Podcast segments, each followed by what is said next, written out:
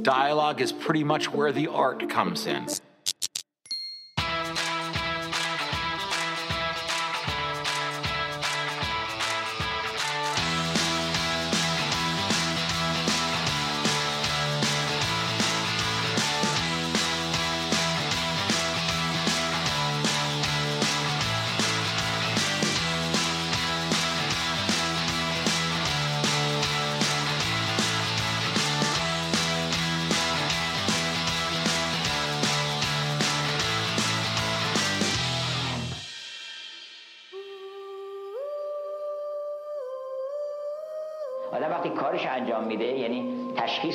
چی کار باید بکنم و اون کار رو خوب انجام بده اولا شاد و خورم میشه. اینا که دنبال شادی میگردن نمیدن کجاست شادی. شادی در انجام وظیفه است. هزار سال آدم دنبال شادی بره شادی فرار می‌کنه بیره شما اصلا نمی‌خواد دنبال شادی برید شادی خودش میاد خدمت شما. آدم باید بگه من وظیفه‌مو انجام میدم. شادی پاداش انجام وظیفه است اصلا. میان میدن به آدم. این گفت چه بکنم؟ جوابش اینه که خب معلومه که تو که ناتمام هستی. یه تمامی رو هم ادراک می‌کنی پس باید حرکت کنی به طرف رسیدن به اون کمال. به چه چیز امیدوار باشم؟ به این که می‌رسی. زن که هر طالب به مطلوبی سزاست. وقتی انسان آرزو کرد اصلا آرزو دلیل بر استعداده. وقتی دم آرزو می‌کنه که ای کاش من چنین و چنان بشم بدونی که حتما می‌تونه بشه. ولی آرزو نمی‌کرد. هر کی در دلش هر آرزویی هست برآورده میشه. شک نکنید. برای اینکه اصلا آرزو سند حقانیت ما. مولانا میگه این طلب در تو گروگان خداست. زان که هر طالب به مطلوبی سزاست. این طلب همچون خروسی در سیاه می‌زند نعره که میآید سبا یعنی خروس این طلب مثل خروس میمونه. فریاد می‌کنه که صبح داره میشه. همون لحظه که طالب شدی بدون که همون لحظه به مطلوب نزدیک شدی. و داری میری مطلوب مال تو دیگه. نمی‌تونن بد ندن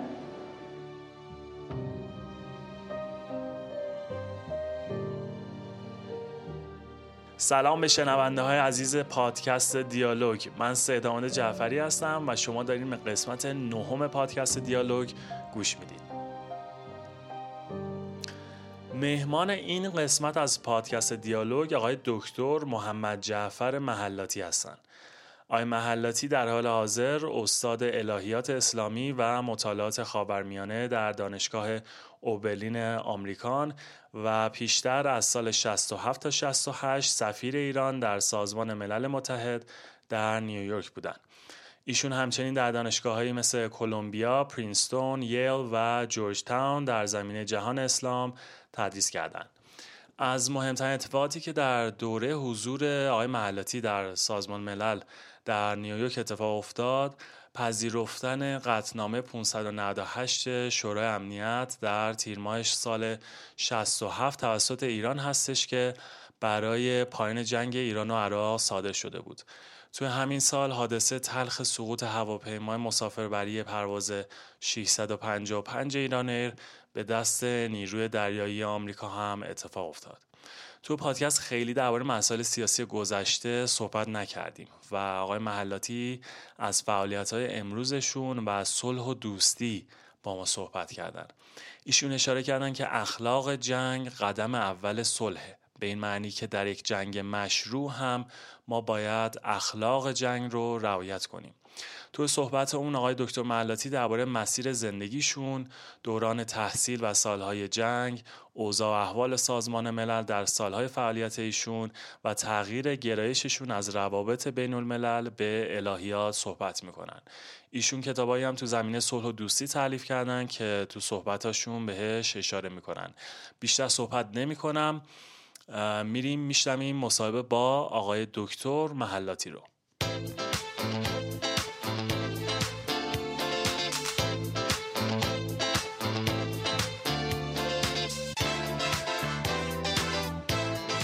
آقای محلاتی سلام. به پادکست دیالوگ خوش اومدید. سلام. متشکر از دعوت بسیار جذاب شما و خوشبختم که با شنوندگان شما صحبت کوتاهی خواهیم داشت. مرسی مرسی که دعوت منو قبول کردیم آقای دکتر صحبت می‌خوام اینجوری شروع بکنم. یه ذره بریم از دهه 20 زندگی شما صحبت بکنیم. رشته که خونده بودین ابتدا اقتصاد بوده. بله. بعدا کار سیاسی رو شروع کردین وارد وزارت خارجه شدین. وارد سازمان یعنی نماینده ایران توی سازمان ملل بودین و الان هم که الهیات تدریس می‌کنین در امریکا. یه ذره توضیح بدین داستان زندگیتون چی بود؟ چی کار می‌کردین اون 20 سالگیتون؟ بعد چی شد که الان به اینجا رسیدین؟ متشکر من در بعد از دوران دبیرستان دو تا امتحان دادم و در هر دوش قبول شدم. یکی رشته اعزام محصل به خارج. و یکی دانشکده اقتصاد دانشگاه ملی و اقتصاد رشته چندان مطلوب من نبود. شاید دو دوم و سوم بود ولی در کشور تازه داشت مطرح می‌شد. یه جور کنجکاوی من داشتم که اقتصاد چگونه علمی است و برای من یه جذابیت اولیه‌ای داشت. گرچه بعدا علاقه, علاقه من تغییر پیدا کرد به, به دلیل به اصطلاح عوامل زندگی. در مثل هر کسی که از بعد از دبیرستان میره به دانشگاه من در 18 سالگی رفتم به دانشگاه ملی و دانشکده اقتصاد و علوم سیاسی بسیار خوبی داره در کشور. اساتید بسیار برجسته ای داشت که حتی با دوستی من با بعضی از اونها تا هنوز هم ادامه داره.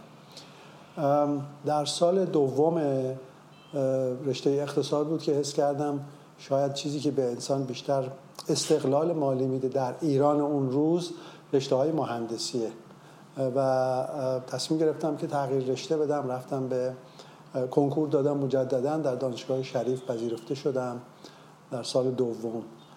ولی دوستان توصیه کردند که اگر بری الان دانشگاه شریف رشته اقتصاد ناتمامه با یک لیسانس و شش سال. در حالی که اگر تمام کنی رشته اقتصاد رو می‌تونی رشته مهندسی رو هم تمام کنی. شش سال با دو, دو لیسانس که البته بهتر بود. منتها موقعیت این در خارج از کشور بود. نتیجه این شد که من تصمیم گرفتم که بعد از فارغ تحصیلی از رشته اقتصاد برم به امریکا برای دو پیگیری رشته مهندسی سازه و همین کار رو کردم. اما برای اینکه این کار رو بتونم انجام بدم نیاز داشتم که مقدار کار کنم. بله. علاوه بر تحصیل. لذا شروع کردم دو سال آخر در یه شرکت آلمانی به نام زیمنس که با شرکت مخابرات کار می‌کرد. برای, برای اونها به عنوان نقشه کش فنی یک سال و نیم کار کردم.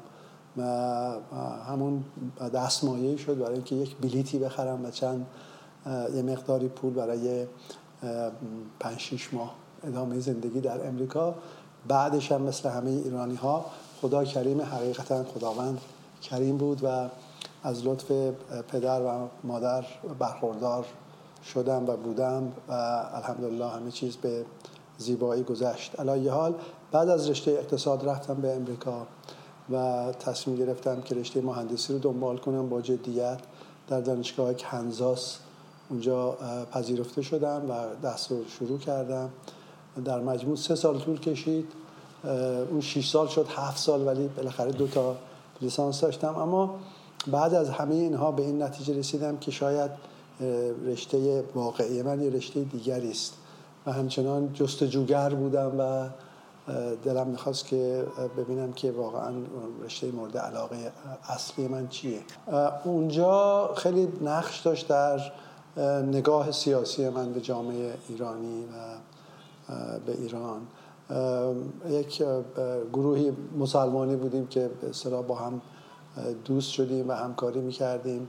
در اون موقع ایام خیلی فضا سیاست زده شده بود و مخصوصا دانشجویان کمونیست خیلی فعالیت شدیدی داشتند و ما به عنوان کسی که به سنت دینی کشور پایبنده و علاقمنده خودمون رو در یک موضع دفاعی می‌دیدیم.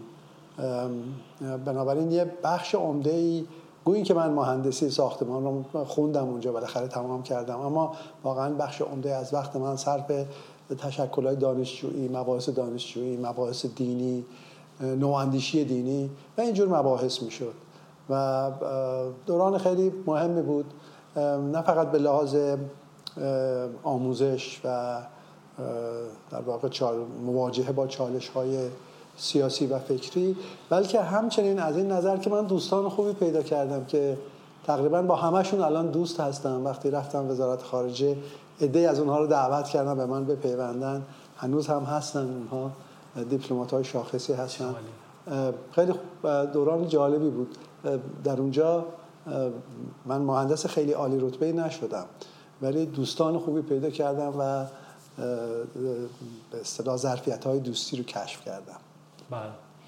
بعد چی شد که وارد وزارت خارجه شدیم برگشتیم تصمیم گرفتیم برگردیم ایران؟ اصلا چرا گفتیم برگردم ایران؟ بعد از دوران مهندسی ساختمان تصمیم گرفتم که فوق لیسانس بخونم. چون قبلا یه پیشینه اقتصاد داشتم حالا می‌خواستم پلی به سیاست هم بزنم در رشته اقتصاد سیاسی در دانشگاه ایالتی اورگان قبول شدم و دو سال رو اونجا گذراندم میانه این تحصیل مواجه شد با انقلاب ایران. و خب انقلاب همه رو دانشجویان در همسن سال من رو به هیجان می آورد و برامون خیلی شگفت انگیز و اتفاق بسیار مهمی بود. دوست داشتیم مثل هر جوان دیگری که در سرنوشت شرکت کشور خودمون مشارکت کنیم. لذا بلافاصله به محض اینکه درسم تمام شد. چند ماه از انقلاب گذشته بود تصمیم گرفتم برگردم. حالا اگر زمینه پیدا بشه در آینده برای دکترا اقدام کنم. ولی اون آرامش ذهنی که نیاز نیاز اصلی یک دوره جدی دکترا هست دیگه در بین نه تنها در ذهن من در شاید در ذهن هیچ دانشجو ایرانی دیگه وجود نداشت. برای اینکه اخبار کشور رو با حساسیت و هیجان دنبال می‌کردیم. بعد آمدم به ایران. و اولین شغل من سرپرست بخش اقتصاد دانشگاه کرمان بود. با آقای دکتر رجایی خراسانی که اون موقع رئیس دانشگاه بود. یه مصاحبه کوتاه داشتم ایشون دعوت کردن من به دانشگاه کرمان بپیوندم. اولین نخستین شغل من سرپرست اقتصاد دانشگاه کرمان بود و قرار بود که اونجا تدریس اقتصاد کنم. اما چیزی نگذشت چند هفته ای نگذشت که انقلاب فرهنگی اتفاق افتاد دانشگاه ها تعطیل شد. شاید تنها اثر خوب انقلاب فرهنگی تعطیل کلاس بنده بود. برای اینکه دست و پا می زدم با کلاس اقتصاد اسلامی. کتاب های نوشته شده بود اما متدولوژیک نبود و واقعا تدریس اقتصاد اسلامی بسیار امر مشکلی بود. و من عهدهدار این کار بودم. کلاسم خوشبختانه تعطیل شد و بیکار شدیم. و یک از این به بعد یک رزومه پرهیجان رو میشه دید. گرچه بعضیش طول عمرش خیلی کمه. مثلا ما رفتیم پیش استاندار وقت و گفتیم که ما بیکاریم استاد دانشگاه. ایشون هر کدوم از ما رو به عنوان فرماندار که از شهرستان ها فرستاد و من شدم فرماندار جیرفت. بله. منتها 24 ساعت این فرمانداری به طور انجامید چون کشف کردم که اردوگاه آوارگان جنگ زده اونجاست. و حجم کار انقدر زیاده که برای یک کسی در هم سن و سال من این, این حجم کار شاید کمی زیادی بود. ولی به هر حال در سابقه شغلی من یک روز فرماندار جیرفت هم هست و از این جهت بد نیست. بعد از اون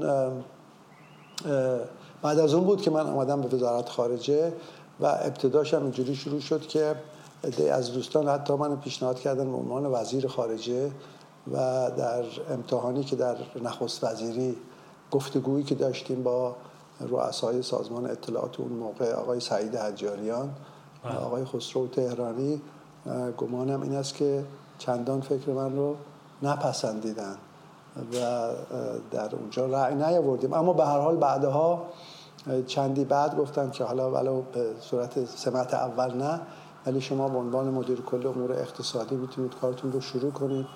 و من همین کار رو کردم. شروع کردم به کار.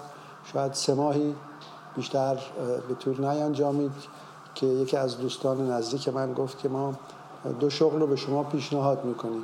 یا بشید معاون وزارت خارجه یا به عنوان کاردار ایران در سازمان ملل در به نیویورک اعزام بشید. این سال دوم جنگ بود. بله. من گمانم این بود که این دوتا پیشنهاد از لحاظ حیثیت شغلی هیچ تناسبی با هم نداشت. معاون وزارت خارجه نفر دوم بود و کاردار چند پله پایین تر منتها من به لحاظ اهمیت خود شغل همون کار پایینتر رو قبول کردم. برای اینکه به من یه فرصتی می‌داد در نیویورک و کار با سازمان ملل که چیزی بیاموزم مثل یک دانشگاه بود و همینطور بود. من رفتم اونجا. اون دوره مجمع عمومی سازمان ملل رو گذروندم. البته خیلی به سختی دشواری. برای اینکه فضا فضای بسیار مسمومی بود. به عنوان مثال اولی باری که رفتم به مجمع عمومی سازمان ملل دیدم که رئیس مجمع عمومی سفیر عراق هست. یعنی آقای اسمت کتانی که اتفاقا دیپلمات خوبی بود. ولی به هر حال سفیر کشور کشوری بود که به کشور ما تجاوز کرده بود و یه شوک فکری برای من بود که چگونه ممکن است سازمان ملل سفیر یک کشور متجاوز رو به عنوان رئیس مجمع عمومی قبول کنه. در این فضای اینطوری پرتنش و پر التهاب قرار بود کار بکنیم. البته تجربه زیادی هم در کار دیپلماسی نداشتیم. این اضافه می‌کرد در اون بار فکری و کاری. ولی علایه حال اون دوره گذشت و بعدش ایران چون عضو سازمان خل اصلاح جهانی بود که متشکل از چهل کشور هستند. نوبت ریاست ایران بود. از تهران به من گفتند که ما برای ریاست کنفرانس خل اصلاح که کارهای مهمی می‌کنه مثل تصویب قطنامه من تولید سلاح شیمیایی یا سلاح امهای جمعی نیاز داره که شما برید به ژنو و اونجا مستقر بشید. و من رفتم و اونجا به اصطلاح در ماه فوریه 1982 شدم رئیس کنفرانس خل سلاح ژنو. خب یادم هست که آدم هایی که در اون جلسات شرکت می‌کردن یکیشون جورج پدر بود. و دیپلمات های خیلی برجسته ای از کشورهای مختلف اونجا صحبت می‌کردن. بحث هم بسیار تکنیکی بود و بسیار ارز کنم که به تخصص ویژه واقعا نیاز داشت.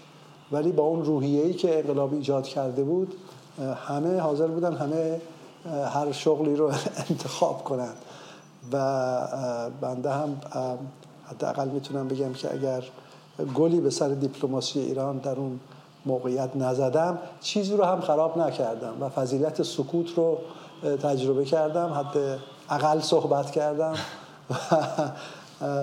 ولی دوران خیلی حساسی هم دوران بسیار حساسی بود بله. سال 67 قدنامه 598 بودش. دیگه اتفاقی که اون سال افتادش در واقع پرواز ایران بودش که توسط امریکا این پرواز سقوط کردش. دوران حساسی بود. این چجوری گذشت این دوران واسه شما؟ این دوران البته پنج سال بعد بود. این دورانی که شما الان اشاره کردید. وقتی من ژنو بودم هنوز سال مثلا یکی دو سال بیشتر از جنگ نگذشته بود. بعد از اون من شدم مدیر کل روابط بین الملل وزارت خارجه به مدت پنج سال. یعنی آمدم تهران پنج سال تهران بودم و اداره کل امور بین المللی رو شکل دادم. عده از دوستانم رو دعوت کردم به کار اونجا که کردم هنوز هم بعضیشون هستن اونجا. و ما متصدی تنظیم روابط ایران و سازمان ملل شدیم. بنابراین تقریبا تمام نامه هایی که به دبیر کل سازمان ملل نوشته می‌شد راجع به جنگ از اداره کل ما میگذشت و حتما من بایستی سراوری می‌کردم این نامه ها رو خوشبختانه سابقه خوبی ایجاد شد به لحاظ مقررات بین المللی و دیپلماسی چند جانبه ایران که امیدوارم یه وقتی محققین جوان برن این اسناد رو بررسی کنن و ببینن که چه حوادثی گذشت چه نامه های رد و بدل شد. هنوز کارهای زیادی در این زمینه رو صورت نگرفته. بله. منابع بسیار قویه ولی غنی هست. ولی کار متدولوژیک و تحقیقاتی قوی صورت نگرفته. در پایان این پنج سال اتفاق خیلی مهمی افتاد که در واقع زندگی منو تغییر داد. و اون هم این بود که من به تدریج در ارتباط با سازمان ملل معتقد شدم که ما متدولوژی خیلی خوبی با سازمان ملل نداشتیم در ارتباط با سازمان ملل. مخصوصا با شورای امنیت. ما شورای امنیت رو بایکوت کردیم اجازه دادیم که هر قطنامه‌ای که بخوان تصویب کنند و بعد هرچی که اونها ناعادلانه تر قطنامه می نوشتن ما هم محکمتر محکوم می کردیم یه دور باطلی ایجاد شد. حتی من از یک دیپلماتی شنیدم که می‌گفت که هرچه قطنامه ها ناعادلانه تر باشد بهتر است. گفتم چرا؟ گفت برای که راحت تر می شود آنها را رد کرد و محکوم کرد. خب این روی کرد من متوجه شدم روی کرد خوبی نیست. بله. ما چرا زمین بازی رو باید رها کنیم؟ بالاخره سازمان ملل حالا چه حقیقت داشته باشه چه یه بازی بازی دیپلماتیک. ما هم عضو بودیم و بایستی یا دنبال حقیقت می‌رفتیم یا بازی رو خوب اداره این اینکه هیچ کدوم از اینها رو دنبال نکنیم و به صرف محکومیت بسنده کنیم یا اونجا رو یک در واقع فضای ایراد نطق و خطابه بدونیم و نظریات خودمون رو ابراز کنیم من نمیپسند یعنی فهمیدم که این کار کار درستی نیست.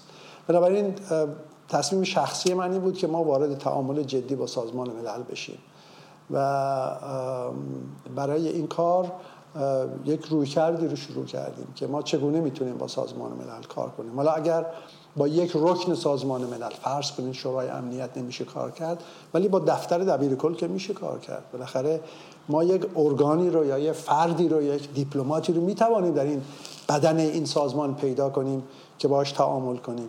این نگاه های فله که یک سازمان کلا فاسده یا اینها عامل امپریالیسم هستن که نگاه های تندروانه چپی بود این نگاه ها جواب نمی‌داد و نگاه های اشتباهی بود و هنوز هست. و بنابراین از نگاه های فلهی باید احتراز کرد. علایه حال من در ظرفیت خودم عنوان مدیر کل تصمیم گرفتم که این روی کردمون رو عوض کنم و شروع کردیم با تعامل با شخص دبیر کل و سه عضو شورای امنیت که روابط خوبی با ایران داشتن یعنی آلمان، ژاپن و ایتالیا. بنابراین من به عنوان مدیر کل به المللی این سفرها رو دعوت می‌کردم به دفتر خودم با اینا صحبت می‌کردم و از اینا می‌خواستم که با ما تعامل کنن بتوانیم در کارهای بعدی بین ایران و سازمان ملل تعدیلی ایجاد کنیم.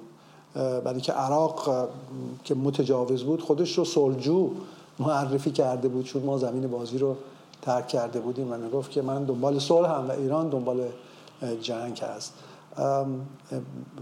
بنابراین تصمیم گرفتم که نه ما شروع کنیم به تعامل کردن و ارز کنم که افراد رو در قالب های خاص قرار ندیم بگیم که این آدم لابد حتما ابزار امپریالیزم جهانی است. از این نگاه هایی که نگاه های افراطی چپ بود. من هیچ وقت این نگاه ها رو در واقع بهش علاقمند نبودم ولی به تجربه ثابت شد که این نگاه ها جواب نمیده. اینا شد مبنای در واقع تعدیل قطنامه 598 و بعد از اون وقتی که قطنامه قبول شد که به اعتقاد من و به تجربه من ما درش اثرگذاری داشتیم نه اینکه ما منفعل بودیم. ناگهان قطنامه تعدیل شد. اینجوری نیست. ما روش کار کردیم قطنامه تعدیل شد. وقتی که تعدیل شد یک کار مهمی که صورت گرفت در اداره کل امور بین المللی این بود که یک رویکرد جدیدی رو ما تعریف کردیم نسبت به قطنامه ها رویکرد جدید چی بود؟ رویکرد قبلی این بود که هر قطنامه‌ای که از سازمان ملل می آمد در به خصوص از شورای امنیت ما محکوم می کردیم به طور کلی ردش می کردیم ما اینجا فکر کردیم که بین قبول و رد موضوع دیگری هم هست. لازم نیست برای اینکه قبول نکنیم حتما رد کنیم و محکوم کنیم. ما می‌تونیم مثل یک رویکرد آکادمیک در واقع یا دانشگاهی یا علمی یه قطنامه رو بخونیم بگیم این چند تا بندش ما باش موافقیم چند تا بعدم مخالفیم. بنابراین نرد نه قبول شد. یک موضوع کاملا جدید که ابداعی بود و این در اداره کل امور بین صورت گرفت. نرد ولی قبول. و البته بعضی هم در خود کشور ازش حمایت کردن و گفتن که این موضوع خوبیه موضوع درستیه. اینو ما پیشنهاد کردیم به زعمای قوم و برخی پذیرفتن و همراهی کردن. این موجب شد که در واقع یک دروازه جدیدی باز بشه بر بین ما و شورای امنیت که بریم تعامل بکنیم و بیشتر اثرگذاری کنیم.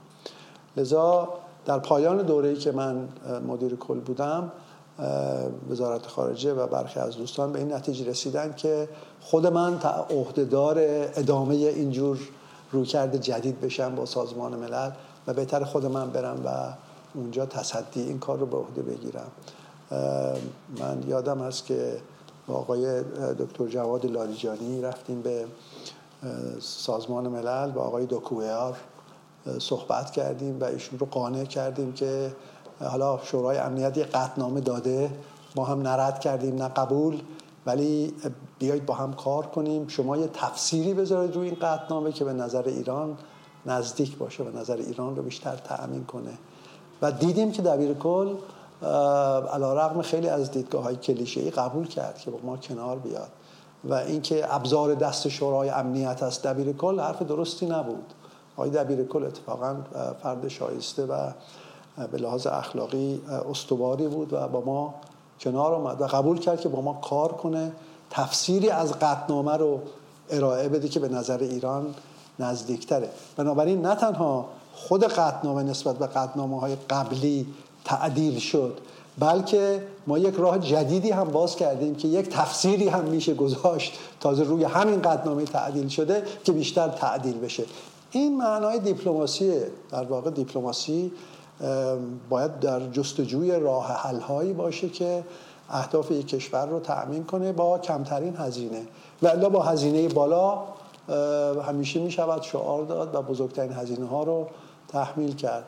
من وقتی که رفتم نیویورک معتقد شدم که بایستی بنا به تعریف از هر گونه قطنامه جدید از شورای امنیت علیه ایران صادر میشه جلوگیری کنم به هر قیمت. و خوشبختانه تا زمانی که من بودم لاقل قطنامه های خیلی خطرناکی تصویب نشد. و اگر برسیم به نوبت صحبت راجع به مخصوصا یکی از قطنامه ها که 5 6 ماه قبل از جنگ به شورای امنیت اومد از طرف امریکا و من و به کمک دوستانم جلوی این قطنامه رو گرفتیم. یه بحث جداست. علی حال با این روی کرد من رفتم نیویورک. حالا دیگه داستان فرق کرده بود. کمتر از یک سال بعد از اینکه یعنی نزدیک یک سال بعد از اینکه قطنامه تصویب شد مجموعه دیپلماسی که داشتیم در اونجا. و وضعیت جنگ خلاصه ما رو به این نتیجه رسوند که قطنامه رو بایستی بپذیریم و پذیرفتیم و بسیار کار مهمی بود که صورت گرفت. بنابراین همون موضع نرد نقبول سررشته یک سری فعل فعل و انفعالاتی شد که نهایتا موجب شد که قطنامه صلح رو برای ایران و عراق به بار بیاره و کار میمون و مبارکی بود این داستان. برادر وقتی رفت چپه لبش خندون بود ولی پشت خندیدنش غمی پنهون بود. توی کولش چند تا گردو یه مش کشمش داشت. توی چشماش دریای عشق آرامش داشت. لباسش خاکی به پاش پوتین بود. یه سرو آزاد برادرین بود. برادر کوه برادر دریاست به قول مادر همیشه با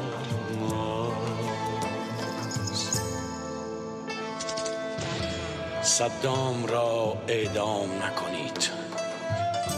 او را به حلبچه ببرید و بگذارید نفسهای عمیق بکشد. نفسهایی عمیق عمیق. عمیق نفسهایی به عمق گورهای دست جمعی کردستان. صدام را اعدام نکنید. را به شلمچه بفرستید و بگویید آنقدر گریه کند تا نخلهای سوخته خوزستان دوباره سبز شوند صدام را اعدام نکنید او را به مادرانی بسپارید که هنوز با هر صدای زنگی گمان می کنند فرزندان مفقودشان به خانه برگشتند.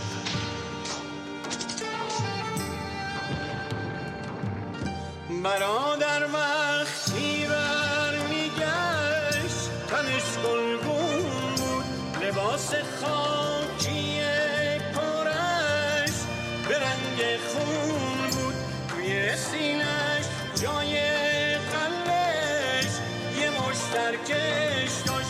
چشمش باز دریای عشق و آرامش داشت. توی تابوتش یه تک پوتین بود که اون جفتش تو میدون مین بود. برادر کوه برادر دریاست. هنوزم با ماست هنوزم اینجاست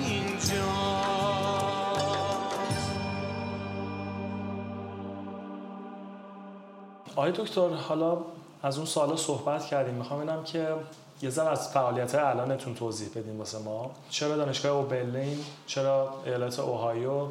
یه ذره توضیح بدیم نباید. خواهش می‌کنم.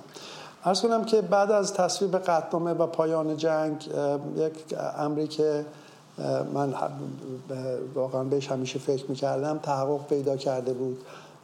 و یک مجموعه سلسله حوادثی منجر به این شد که مأموریت خود را پایان یافته تلقی کردم یا کردن و بالاخره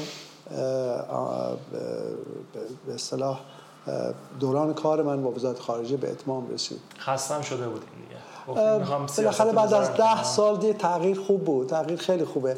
همیشه من یه نکته رو به دانشجویانم میگم. میگم گاهی یک اموری یا یک گسست هایی از نظر مردم این است که یعنی این نتیجه رو میده که چه فاجعه اتفاق افتاده. مثلا فرض کنید که من از کار خیلی خوب رفتم کنار. در حالی که ده سال بعد بهش نگاه می‌کنید چه برکتی بود چه نعمتی بود. همیشه تغییر چیز خوبی است. و عادت که وقتی یک کسی عادت می‌کنه به یه شغلی در اون شغل دیگه خیلی توفیقی پیدا نمی‌کنه. برای همین دوران سفارت رو چهار ساله قرار دادن. میگن که یک سفیر در اوج موفقیتش همون چهار سال کافیه. دیگه خیلی نابغه هم باشه چهار سال کافیشه برای یک کسی دیگه بیاد. نظریات جدید حرفای جدید. منم ده سال کار کرده بودم با سازمان ملل. برام خیلی خوب بود این تغییر شغلی. خب با اون پشتوانه اون تجربیاتی که داشتم مکاتبه کردم با دانشگاه کلمبیا و چون سابقه یک سخنرانی داشتم که مورد پسند قرار گرفته بود رئیس بخش مطالعات خاورمیانه از من دعوت کرد که به دانشگاه بپیوندیم برای تدریس روابط بین الملل و اونجا من دو تا کلاس تدریس می‌کردم برای هفت سال. به مدت هفت سال در دانشگاه کلمبیای امریکا روابط بین الملل تدریس می‌کردم. اما شاید بعد از اون ده سال که این ده سال دوم زندگی منه این ده سال کار با سازمان ملل ده سال تدریس روابط بین الملل که هفت سالش در کلمبیا گذشت. یک سالش استاد مهمان بودم در دانشگاه پرینستون. ارز کنم که دو سال در جورج تاون یک ترم در دانشگاه یل. زمانه خیلی خوبی بود که روابط بین الملل رو باش از نظر آکادمیک بیشتر آشنا بشیم. ولی یک داستان اتفاق افتاد که اون داستان شاید برای هر کسی که در کار آکادمیک هست و حتی کار عملی دیپلماسی داستان خیلی جالبی باشه. اون داستان هم این بود که در سال 1991 یا همین حدود یک شب دیپلمات های جهان غرب و شرق خوابیدن. صبح که برخواستند معادلات سیاسی عوض شده بود. اتحاد شوروی دچار فروپاشی شده بود. جنگ سرد به یک معنا تمام شده بود. بسیاری از فرمول ها و معادلات روابط بین الملل دیگه کاربرد قدیمی نداشتن. میبایستی تغییر جهت بدن. و این شوک خیلی جالبی بود که یه رشته مهم از روابط بین الملل ناگهان دچار یک گسست بشه یک بحران بشه. حالا باید تئوری های جدید به بازار بیاد. خیلی شوک خوبی بود. خیلی شوک شد من به دنبال اون چیزی که برای من رخ داد این بود که بد نیست که آدم در این سیر مطالعات و پژوهش ها بره سراغ یه رشته هایی که دیگه به این راحتی یک شبه برباد نره فرمول هاش البته این معنای در واقع تخفیف رشته روابط بین الملل به هیچ وجه نیست. که از بهترین رشته هاست روابط بین الملل ولی شاید این محرک شد که من بعد از ده سال تدریس در روابط بین الملل به الهیات گرایش بیشتری پیدا کنم و شروع کردم تدریسم رو در دانشگاه اوبرلین. چی شد که من رفتم اوبرلین؟ من قبلا با رئیس این کالج این ملاقات داشتم. رئیس اون کالج مایل بود که یک برنامه مبادله دانشجویی بین اوبرلین و دانشگاه تهران انجام بده. من به اصطلاح سعی می کردم که این مبادله رو انجام بدم ولی به دلیل شرایط و اینکه ویزا برای دانشجویان مشکل بود هیچ وقت رخ نداد. این آشنایی موجب شد که بعدها وقتی که از دانشگاه مگیل در رشته اسلام شناسی فارغ و تحصیل شدم این رئیس دانشگاه علاقمند شد من دعوت کنه به دانشگاه خودشون که دانشگاه اوبرلین بود. کالج اوبرلین یه دانشگاه خصوصی 170 80 سال سابقه کار داره از قدیمی ترین دانشگاه هاست. اولین کالجی است که شاگرد سیاه پوست در تاریخ امریکا به دانشگاه راه داده. اولین دانشگاهی است که کلاس مختلط دختر و پسر اجازه داده در تاریخ امریکا. معروف به کالج خیلی لیبرال. ولی لیبرال معنای منفیش که در ایران ما تلقی می‌کنیم اصلا نیست. اتفاقا خیلی اصول داره. اصول به اصطلاح به یک معنا محافظ کار هم هست. کالج اوبرلین قبلش اصلا اصلا یه حوزه علمیه مسیحی بوده. کم کم تبدیل شده به, به یک دانشگاه و علت رفتن من اونجا این بود. اما علت حرکت به یه جایی خیلی مهم نیست. علت موندنش خیلی آره. مهمه. چرا من اونجا موندم؟ کیفیت دانشجویان بسیار عالی بود بسیار عالی. خب من ده سال در دانشگاه های آیویلیک به اصطلاح دانشگاه های مهم امریکا تدریس کرده بودم. کیفیت دانشجویان خیلی پسندیدم. بعد دیدم اینا سنشون کمتر از فوق لیسانس از بین 18 تا 22 سالگی خیلی تأثیر پذیرن اینجا میشه کارهای بهتری کرد. و تدریس الهیات رو اونجا شروع کردم. به تدریج دیدم که خب حالا داره ده سال سوم زندگی حرفه من شکل می‌گیره. حالا بین ده سال کار با سازمان ملل ده سال تدریس روابط بین الملل ده سال تدریس الهیات یا چند سال تدریس الهیات چطور من پلی بزنم بین اینها؟ و یک رویکرد جدیدی رو ارائه بدم برای کار خودم. و اون پل در واقع تبدیل شد به رویکرد جدیدی در الهیات صلح. من الان بیشتر خودم رو قبل از اینکه در واقع استاد الهیات به کلی تلقی کنم الهیات صلح تمرکزم روی الهیات صلح. کارهایی هم که دارم چاپ می‌کنم به زبان انگلیسی یا فارسی روی اخلاق صلح با تکیه بر منظر دینی. یعنی دین چگونه می‌تواند صلح آوری کند صلح گستری کند این موضوع رشته اصلی تمرکز من هست آقای محلتی شما چند تا مقاله و کتاب نوشتین؟ یکیش اخلاق جنگ در فرهنگ اسلامی و یکی دیگه دوستی به مسابه جهانبینی. یکم درباره این کتابا توضیح میدین و اینکه این کلمه دوستی که خیلی بهش اشاره می‌کنین این یعنی چی؟ من دیدم که اصلا توی سایت دانشگاه اوبرلین یک روزی رو دارین اونجا و هر سال برگزار میشه و در واقع بهش میگین فستیوال دوستی. یکم درباره این بیشتر واسه ما توضیح میدین. عرض کنم که من چون ده سال کار دیپلماسیم در واقع مواجه بود یا مقارن بود با دوران جنگ طبعا و بعدم که آمدم روی تزم کار کردم تز دکترام روی اخلاق جنگ در فرهنگ اسلامی بود. و اخلاق جنگ قدم اول صلحه یعنی در واقع در اخلاق جنگ به ما میگه که حتی در یک جنگ مشروع هم ما بایستی مقررات اخلاقی رو رعایت کنیم. قدم اول صلحه قدم دوم صلح عبارت است از نفرت زدایی.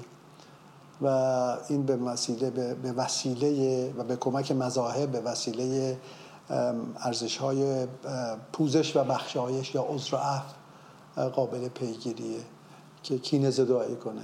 بنابراین اخلاق جنگ ما رو به نقطه آتش بس میرساند.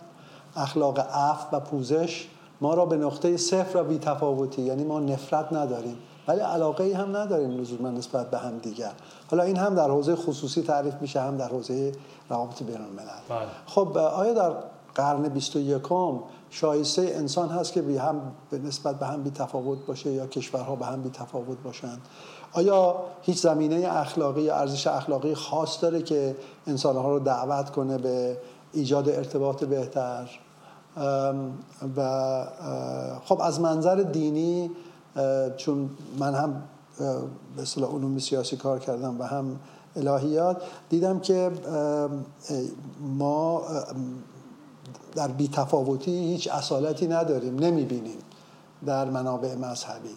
بلکه منابع مذهبی چه سنت چه کتب مقدسه در مذاهب ابراهیمی ما رو به روابط بهتر دائما تشویق می‌کنند من می‌تونم براتون آیات و احادیث زیادی بخونم ولی فرصت نداریم. علا ای حال بهترین فضائل ایجاد ارتباطه. صلت الهاجر و ایناس و نافر افضل الفضائل از سخنان مولای متقیان. بهترین فضیلت ها از کسی که این است که با کسی که مهاجرت کرده مثل آوارگان. اه، با اینها دوستی کنید. از شما مهاجرت کرده اصلا شما دوری می‌کنه. با اینا رابطه دوستانه برقرار کنید. و ایناس و نافر ایجاد اونس کنید و کسی که از شما نفرت داره به یک معنا. خب اینا در آموزه های دینی هست. پس دوستی رو من اینجوری انتخاب کردم. ضمن اینکه دوستی همینجوری که نگاش کنید مخالف جنگ هم هست دیگه. بعد گفتم که خب من لاقل نیمی از زندگی حرفه این صرف اخلاق جنگ شده. بقیهش رو صرف اخلاق دوستی کنم. عده از استادای به نام امریکا رو دعوت کردم استاد اسلام شناس. و برای اینا شهر دادم که من دنبال دوستی هستم. نه به معنای یک اینکه دوستی رابطه عاطفی خوبه. البته همه می‌دونن که دوست خیلی چیز خوبیه. اینی که بدیهی همه می‌دونن. نه دوستی به عنوان یک جهان بینی برای همین اسم کتابم هست دوستی به مسابه جهان بینی دوستی به مسابه جهان بینی یعنی به معنای جهان بینی و در طول ده سالی که روی مسئله دوستی تحقیق می‌کردم دیدم که کارهای بسیار مهمی شده دوستی وارد روابط بین الملل شده دوستی وارد الهیات تطبیقی شده الهیات صلح شده. و متاسفانه در به زبان فارسی ما هیچ کتاب متدولوژیک آکادمیکی نداریم که چاپ کرده باشیم. من نگاه کردم ببینم که آیا در تمدن اسلامی یک کتاب کامل داریم راجع به دوستی. البته کتاب ها فصلایی دارن راجع به دوستی ولی کتاب کاملی هست راجع به دوستی. دیدم که در هزار سال پیش ابو حیان توحیدی شیرازی یک کتاب نوشته به نام از صداق و صدیق دوست و دوستی و دیگه کتاب دیگری نیست. مقالات هست. فکر کردم که خب باید کتاب دوستی با تکیه به منابع اسلامی و منابع بین المللی ما تهیه کنیم. دلیل اینکه روی دوستی تمرکز کردم این بود. اما اشاره کردید به فستیوال دوستی. اون موقعی که من روی این موضوع کار می‌کردم به این نتیجه رسیدم که تا زمانی که اندیشه های خوب در کتاب ها باقی میماند به زندگی مردم زحمت وارد میشه یا وارد نمیشه و خاک می‌خوره در تاخچه ها اگه بخوایم اینها رو وارد زندگی کنیم باید به صورت نهاد در بیاریم. خب یکی از بهترین نهادها چیه؟ فستیوال ها جشنواره ها اتفاقا ایرانی های باستان در این زمین خیلی کار کردن. مثلا یه جشن داشتن به نام جشنواره مهرگان. حالا اینو شاید شما بهتر توجه کنید. کلمه مهرگان رفت به زبان عربی چون اونا فستیوال به این معنا شاید نداشتن یا تجربهش نداشتن شد مهرجان. کلیه فستیوال ها رو میگن مهرجان به زبان عربی. در واقع از ایرانی ها استفاده کردن. یه نهاد جشنواره ها نهاد دوستی. من فکر کردم که باید نهاد دوستی درست کنیم. از شورای ارز کنم که انجمن شهر اوبرلین تقاضا کردم. یه قطنامه دوستی. خودم بهشون دادم. گفتم این تصویب کنیم. از آنجا که دوستی فرا ملیتی است. از آنجا که دوستی فرا دینی است. از آنجا که دوستی فرا نژادی است. دوستی رو همه دنبالش هستن. بیایم یه روز دوستی درست کنیم. ما روز عشق داریم.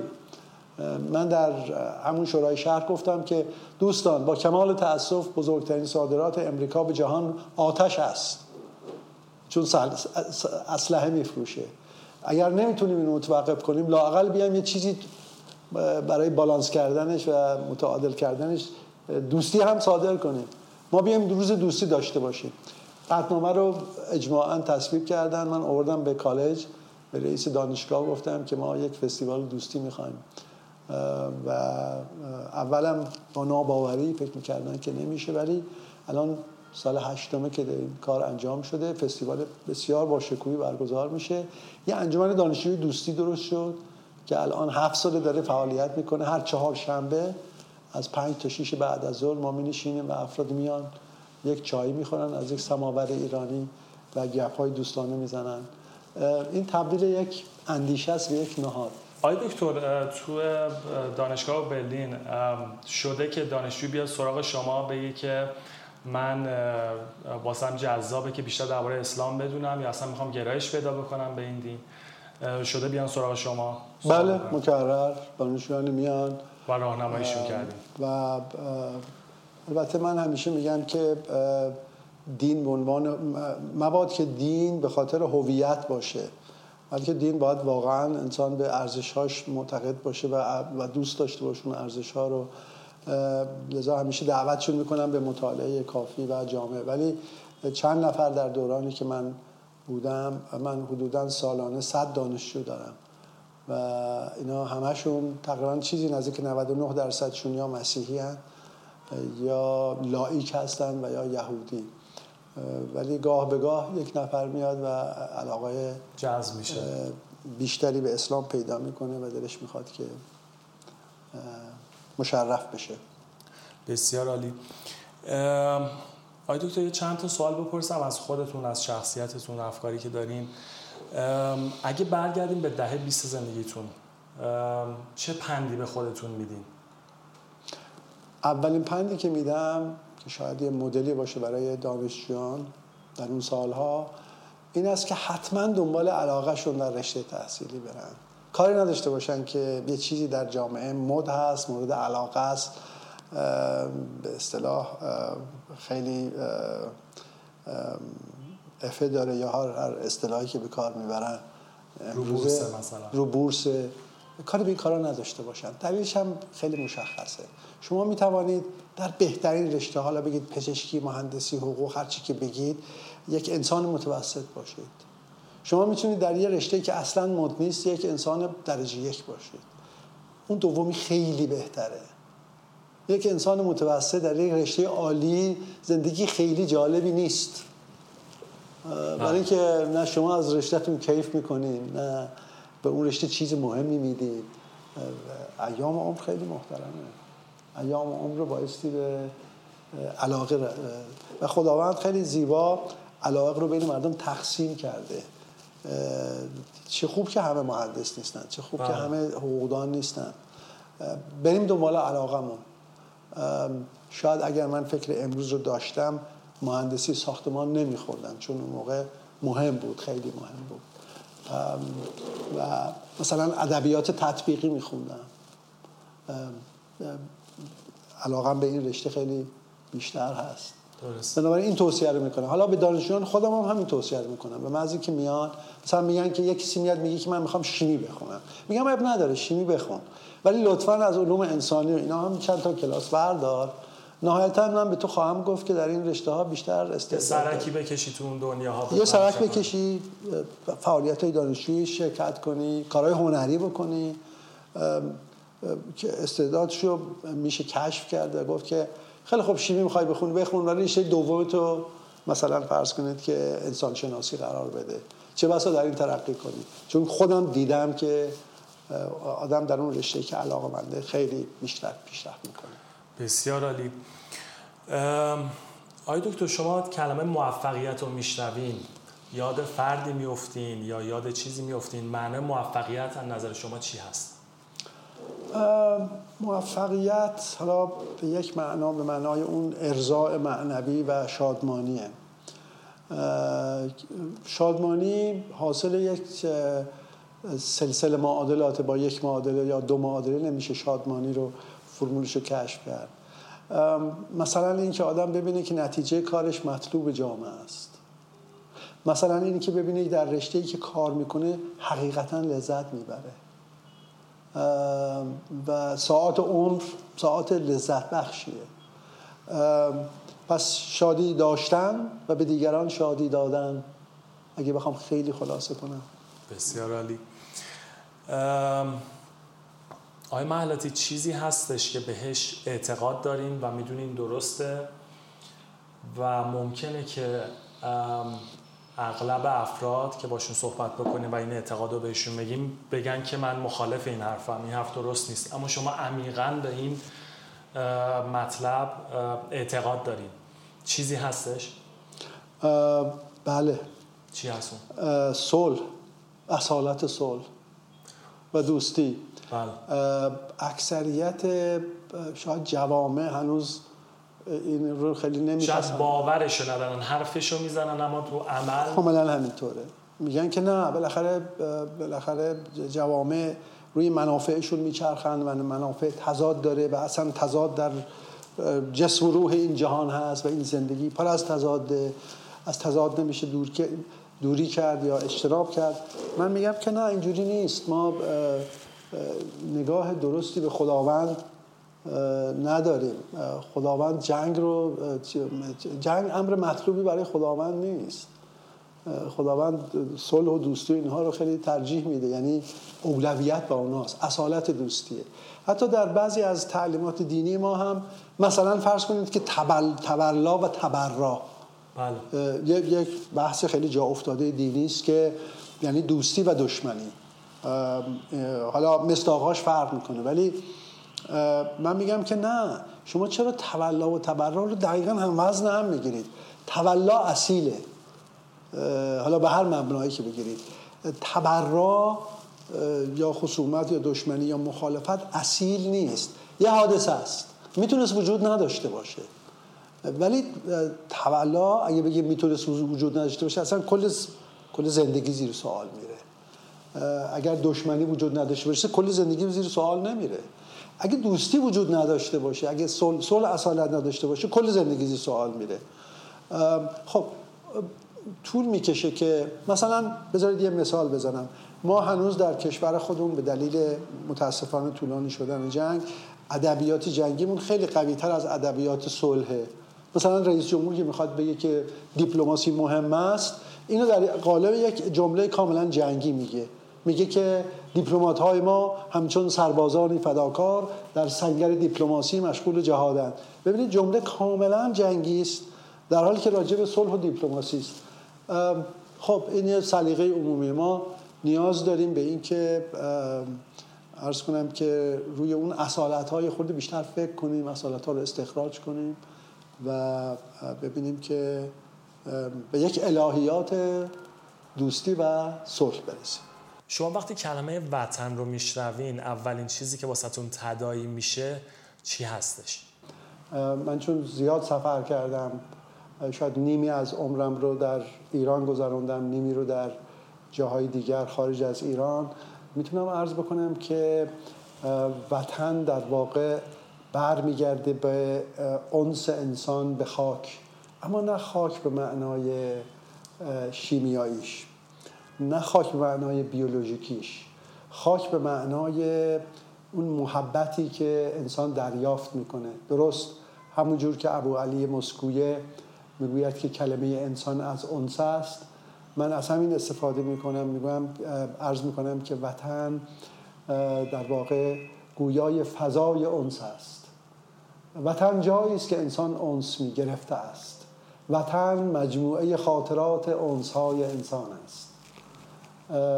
جایی که انس گرفتید حالا لزوما نه با یک انسان دیگر حتی با طبیعت با یک کوه با یک درخت با یک حیوان انس گرفته اید اونجا وطن هست. وطن در واقع مولد مهربانی است. معناش برای من مولد مهربانی است. و اون مهربانی است که اون علقه خلل ناپذیر رو ایجاد می‌کنه. پس وطن مجموعه خاطرات مهربانی هاست. به عنوان حرف آخر و پند آخری که بخوایم به شنونده ها بدین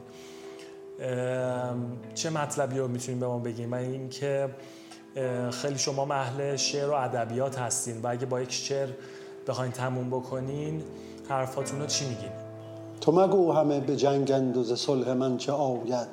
تو یکینه ای هزاری تو چراغ خود برافروز. در این بیت مولانا میگه که نگاه نکن که همه مشغول جنگ و دعوا و درگیری همین یه نفر چون خیلی ها میگن که آقا دست من یه نفر کاری بر. مولانا میگه که خیر تو یکینه ای هزاره هر انسانی هزاره. اینجوری نگاه نکن نشمر آدم ها رو نشمر آدم قابل شمارش نیست. اتفاقا در قرآن هم همینطوره. میگه کسی که یه نفر رو احیا می‌کنه انگار همه جهان رو احیا کرده. آدم ها رو نمیشه شمارد ما حیوانات رو میشماریم میگیم پنج, پنج رأس اسب. ولی نباید بگیم پنج تا انسان. قد انسانیت بزرگه. قد بزرگه گاهی یک نفر معادل جهانه. این مولانا میگه قرآن میگه و خیلی از منابع غنی حکمت ما همین رو میگن. در چشم بام دادان به بهشت برگشودن نه چنان لطیف باشد که به دوست برگشایی. سخنی که با تو دارم به نسیم صبح گفتم دگری نمی شناسم تو به برک آشنایی. سعدی چی میگه اینجا؟ میگه بهشت یعنی دوستی. میگه در چشم صبح گاه چشم تو باز می‌کنی. اگه به چهره دوست نگاه کنی خیلی زیباتره خیلی مسرتتر و شادمان بخشتره تا اینکه به در بهشت چشمات رو باز کنی. بهشت و معنای جایی که درخت و گل و بلبل این هاست نه دوستی. دوستی معنای بهشته. شعرهای ما حرفای فوقلاده زدن. سعدی حافظ مولانا. ارز کنم که من دوست دارم که حالا گرچه شعر نیست ولی سخنم رو با این دو جمله تمام کنم. یک جمله از ارسطو که از جملاتی است که هرگز از یاد نمی‌برم. و یک جمله از ابو علی مشکویه یا مسکوی که مهمترین عالم اخلاق فلسفی هست در تمدن اسلامی. ارسطو این جمله رو میگه. من این جمله رو مثل یک شعر زیبا همیشه در حفظ دارم. می‌گوید که در جامعه ای که مبتنی بر دوستی است به عدالت نیازی نیست. اما در جامعه مبتنی بر عدالت همچنان به دوستی نیاز است. خیلی جمله کلان و مهمیه. خیلی جهان بینی می‌دونه انسان. این دوستی و مسابه جهان بینی در واقع معنیش همین هست که عنوان کتاب من هست. عرض کنم که ابو علی مسکویه که تالی اسلامی عرستوی به یک معنا می‌گوید که برعکس گفته پیشینیان که فکر می‌کردن لغت انسان کلمه انسان که در قرآن و در منابع ما هم بسیار هست از ریشه ارز کنم که نسیان گرفته میشه. انسان موجودی است فراموشکار. این, این کلمه در واقع از اونس گرفته میشه. انسان موجودی است که اونس می‌گیرد. و بنابراین اونسگیری ماهیت انسان رو تعریف می‌کنه. من لغت ابو علی مسکویه رو می‌ذارم بغل حرفای هگل و مارکس که هگل میگه انسان اندیشه است. هر کسی میاندیشه انسانیتش رو تولید می‌کنه یا تعریف می‌کنه. مارکس میگه هر کسی کار می‌کنه انسانیت رو تعریف می‌کنه. من ابو علی مسکویه رو خیلی بیشتر میپسندم که می‌گوید انسان اونس می‌گیرد. انسان مهربانی می‌کند پس انسان است. بسیار ممنون آقای دکتر مصری که تشریف آوردین قبول کردین دعوت ما رو. ممنونم. حالا اگه کسی بخواد با شما در ارتباط باشه ایمیلی هست یا چطور می‌تونم با شما در ارتباط باشم؟ ایمیل من هست j محلاتی همین که نامم هست m a h a l l a t i at gmail. خوشحال میشم که با هموطنان در ارتباط باشم و از محضرشون استفاده ببرم و گاهی سوال های زیبایی دریافت می‌کنم که از جواب هم بهتر است. بسیار عالی. ممنونم آقای دکتر. من از شما تشکر می‌کنم. این فرصت رو به من دادید که با. شنوندگانتون گفتگویی داشته باشم و امیدوارم که فرصت های دیگری بشه راجع به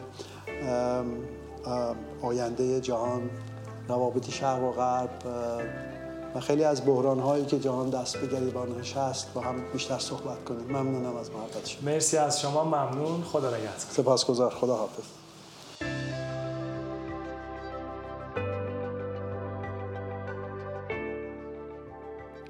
امیدوارم از شنیدن این مسابقه لذت برده باشین. پیشنهادها و انتقاداتتون رو مثل همیشه برای من بفرستین. ایمیل من هست contact at تا قسمت آینده خدا نگهدار.